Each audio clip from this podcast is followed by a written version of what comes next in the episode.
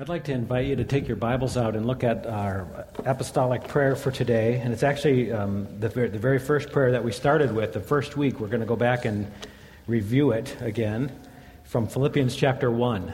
So we're in the New Testament, in the little epistles that Paul wrote, Philippians chapter 1. Remember, this was a letter written while Paul was in prison, and it's a letter that's just overflowing with gratitude and thanks. And he starts by just being so grateful for the people that he's with, and then he offers up this little prayer right near the beginning. I'm looking at verse 9, Philippians 1, verse 9. And this is my prayer that your love may abound more and more in knowledge and depth of insight so that you may be able to discern what is best and may be pure and blameless for the day of Christ, filled with the fruit of righteousness that comes through Jesus Christ to the glory and praise of God. This is God's word, and it's true, and we can rely on it. Okay, we had some stickers out there, and I'm not sure if everybody got a chance to do that, but at the beginning of each row or the edge of each row, there's some stickers. If you hadn't had a chance to grab a sticker, do it. And I want to encourage you again today that um, if you've ever prayed about anything, then you're a prayer. You pray. And we just want to acknowledge that and celebrate the fact that God has called us to this. And while you're working on those stickers, I actually want you to turn to your neighbor and have a, just a brief discussion also. We're talking about love, but at first I need a little definition. So turn to your neighbor and see if you can define love. And if someone's sitting by themselves, try to include them in your little discussion time, okay? Define love. All right, go. Okay, sometimes when we throw out these discussion questions, it's so loud in here I can hardly hear anything. Now, I uh, thought this might be a tough one um, because I had trouble with it. Like, how do you actually define love? And I thought it might have helped if we could give some examples because we use love in lots of different ways. So I say things like, I love my wife, and I love my dog, and I love tacos, and I love the smell of cut grass. These are all kind of different kinds of loves, right? Just depends on that kind of setting. So even if I gave you these, you might come up with different definitions, which, you know, we look back at the Greeks and they were kind of wise guys, and they had the sense to break love into four different words, if you ever studied their language. And they had these different categories. So there was kind of love for family, so it was kind of a, familial love, friendship, or kind of brotherly love, uh, Philadelphia, the city of brotherly love. Then there's romantic love, uh, eros was the word for that. And then there's this kind of divine love, or kind of a deep, unconditional love. Agape is a love, that kind of love. So they had kind of four different spots in the dictionary for love so that you could kind of break it down into levels, some, depending on what you loved. But they also feared this emotion. I don't know if you realize that. I just found that out this week, actually. Both Plato and Socrates, who were two famous Greek guys, described love as a serious mental illness. Plato said, Love is madness. And it was also the Greeks who came up with the coin or the phrase lovesick because they thought that love makes people do stupid things sometimes. Yes? So love can be kind of a difficult thing to do. So what is love really? Webster's basic definition doesn't seem to do it justice. The first definition Webster gives is strong affection. Eh, that kind of leaves you a little cold, doesn't it? Maybe it would be helpful if we added some modifiers to it. So if we talked about like bold love or selfless love or unconditional love, sacrificial love, endless love, maybe we could write a song about that. Boundless love, now, if we're talking about boundless love, we're actually bumping up against uh, kind of a biblical picture of love. A love that has no boundaries is very common. One of my favorite descriptions of love in the Bible is actually Psalm 103, verse 8. You know that verse? The Lord is compassionate and gracious, slow to anger, and abounding in love which is this picture of a God whose love is so great it has no boundaries. It just continues to come. Nothing stops God's love from coming. The word in the Bible, abound, is used in a couple different ways, but it is used to talk about when you exceed the ability to measure it. Like you've got a fixed measure of something and then it goes beyond that. You can't measure it. Boundless, no boundaries. It's a love that overflows, a love that is furnished to someone in such a rich supply they can't hardly handle it all. Uh, another way that these words are sometimes translated from Greek is they superabounding, superabounding, superabundance, this kind of idea. That this word is such a rich word that it has this idea that it just comes and it never stops coming. The Bible talks about this in both the quality of the love and the quantity of the love. It comes in such overwhelming measure that you can't hardly process it. One of the great stories about love is in Luke chapter 15. You know that story, the story of the prodigal son, right?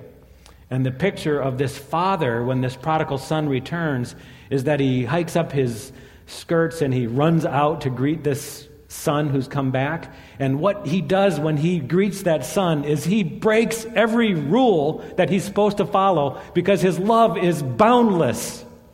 He's not bound by the normal conventions of his society, his community, the expectations that would be placed on a father, because the expectations would have been boot the kid out. He's no good, he's worthless. Instead, he gets the robe, he gets the ring, he gets the fatted calf, he gets the party to celebrate the son who was dead is alive again. And the father doesn't know how to celebrate this because his love is so abounding. It has no limits, there's no boundaries to it. In fact, even when the prodigal son was coming to his senses, the thing that he remembers is this he remembers the servants. Remember what he said when he came to his senses? I'll just go back and be a servant because the servants in my father's house have enough to eat and to spare. And that word is the same word, boundless or abundance. They have so much, they have enough, and they have more than enough. I should go back and be a servant because my father's love is so great, he even takes good care of his servants. He gives them more than they need. This is what it means to abound. It is enough and more than enough. And the Bible does something interesting when it talks about abounding love. It never really offers a definition, but it describes it in different ways. It gives us lots of different examples. So when the father saw the prodigal son, he ran to him and hugged him and he gave him his ring and the, the calf and the party and everything. And you look at that and you have no doubt what is the father's attitude about his son? He loves him. There's no doubt. You see his actions and it demonstrates it clearly. We know love when we see it. And I was trying to think of some ways for us to see love today. And I came across this little video a while back which is a short little clip. It's actually a commercial for something. But I want you to watch part of this clip. And when you watch this, I want you to see if you can see what abounding love looks like. So go ahead and show this little clip.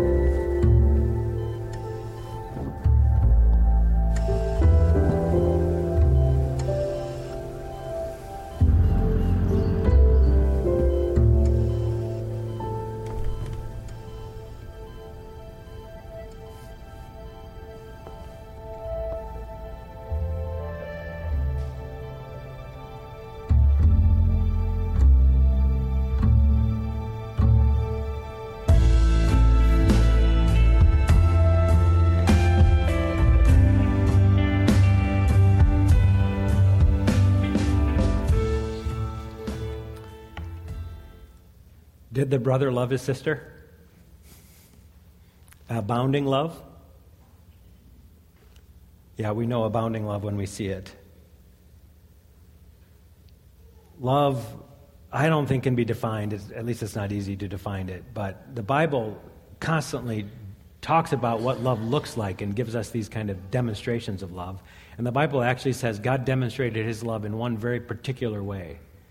God demonstrated his love in this that while we were still sinners, Christ died for us. Does God love us? An abounding love? Because he was willing to give that superabundance, enough and more than enough love to cover our sins, to offer us forgiveness. This is what love does it transforms what is ugly into something that is beautiful. Love brings hope to somebody who's hopeless. Love overcomes trials and troubles and pain, and love overcomes sin. Love is patient. Love is kind. Love does not envy. It does not boast. It is not proud.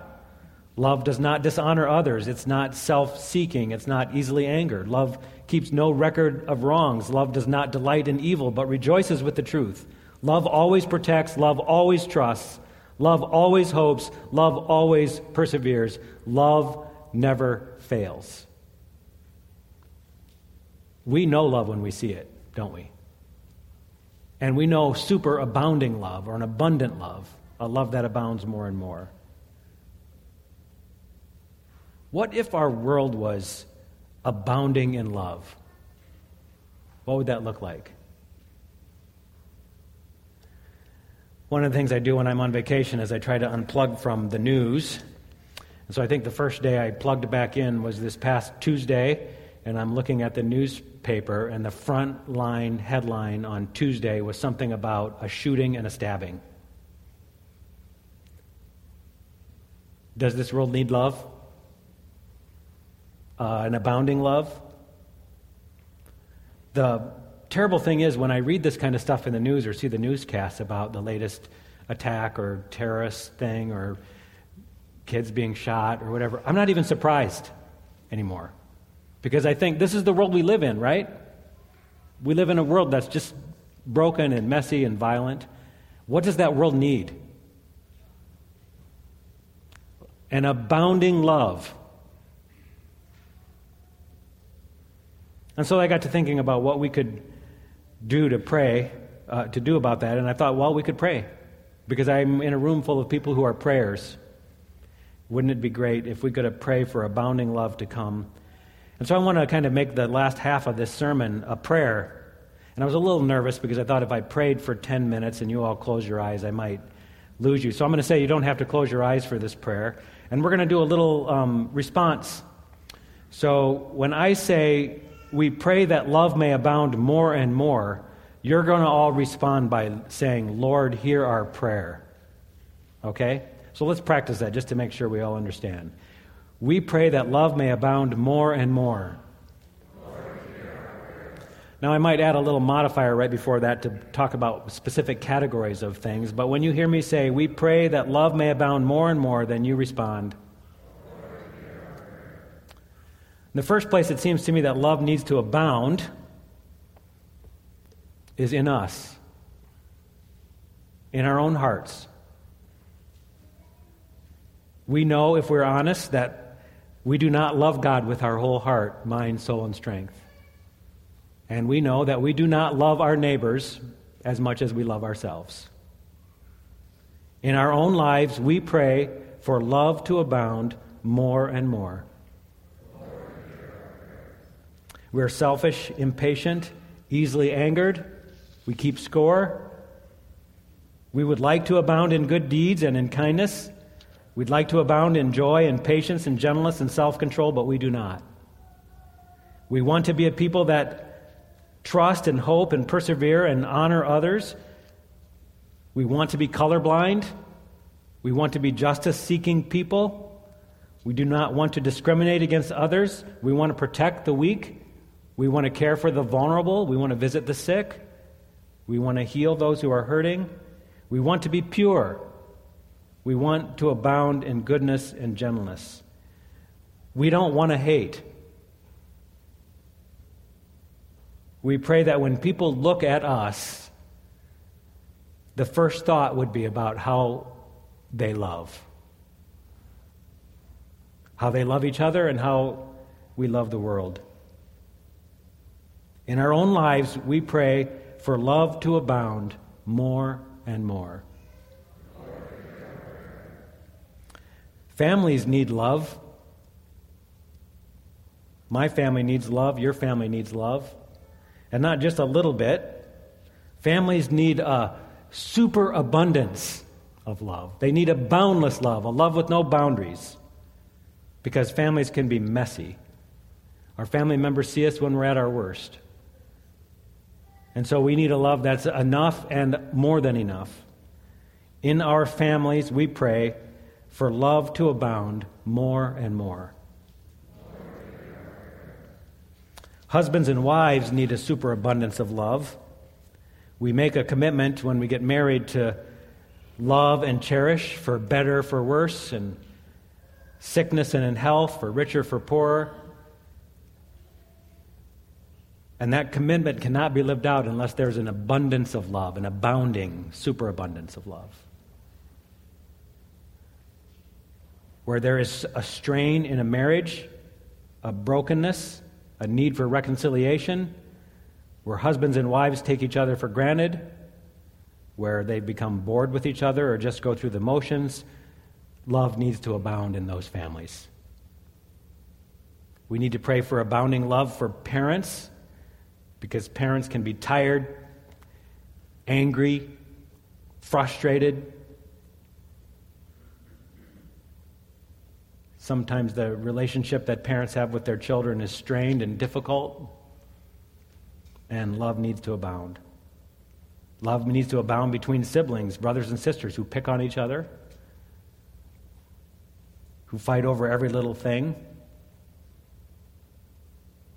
who become family members who sometimes don't talk to each other for years. Love needs to abound in families where there's bitterness or indifference or hatred in a family, where love has grown cold and relationships have grown distant. We pray that love will superabound until there is enough love and more than enough love. In our families, we pray for love to abound more and more. We pray for love to abound in our neighborhoods and throughout our city. Just finished this, what I thought was a great series about loving Cedar Rapids. And the reason we did that was because we looked at our city and we said, our city needs to be loved. Our neighborhoods need to be loved. When the mayor came and talked about the growth in violence in our city, my first thought was, this city needs to have love abounding. Love and more than enough love. In our city, we pray for love to abound more and more. And that's not just the violent who need love, it's also the lonely, the neglected, our neighbors who live in isolation. They feel as though they're forgotten. They long for someone to check on them, to ask how they're doing, to love them.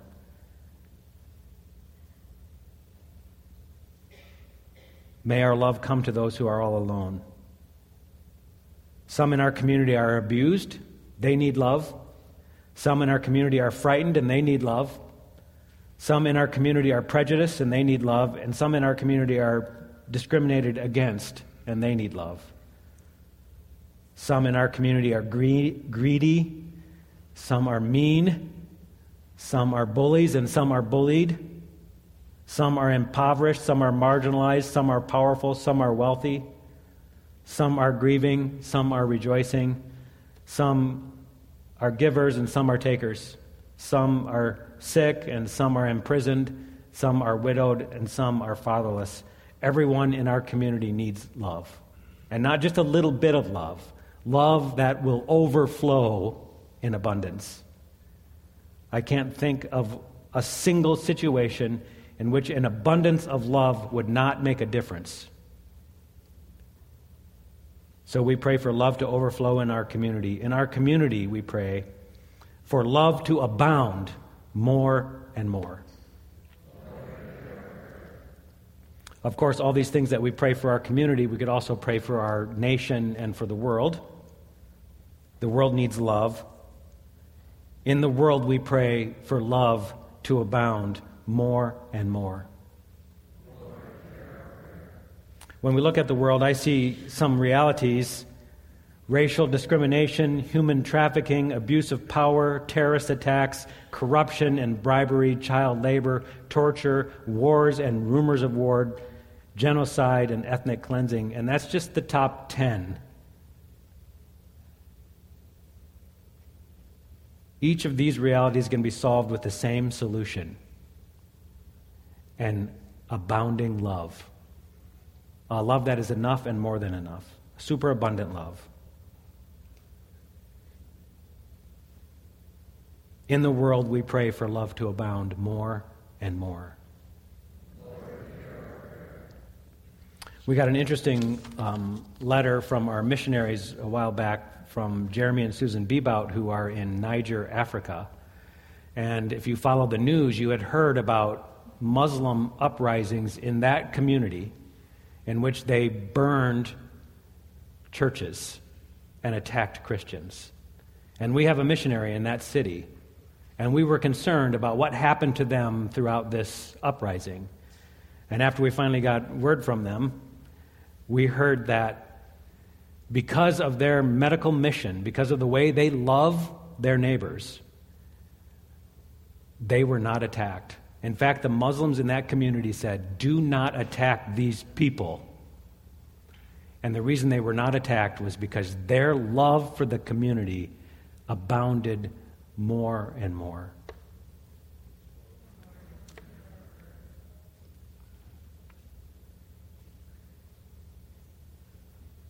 I don't know what love looks like for you or in your situation, but I can't imagine that a single one of us couldn't stand a little more love. A love that's super abundant, a love that is more than enough. So, in each of our situations, we pray for love to abound more and more. Amen.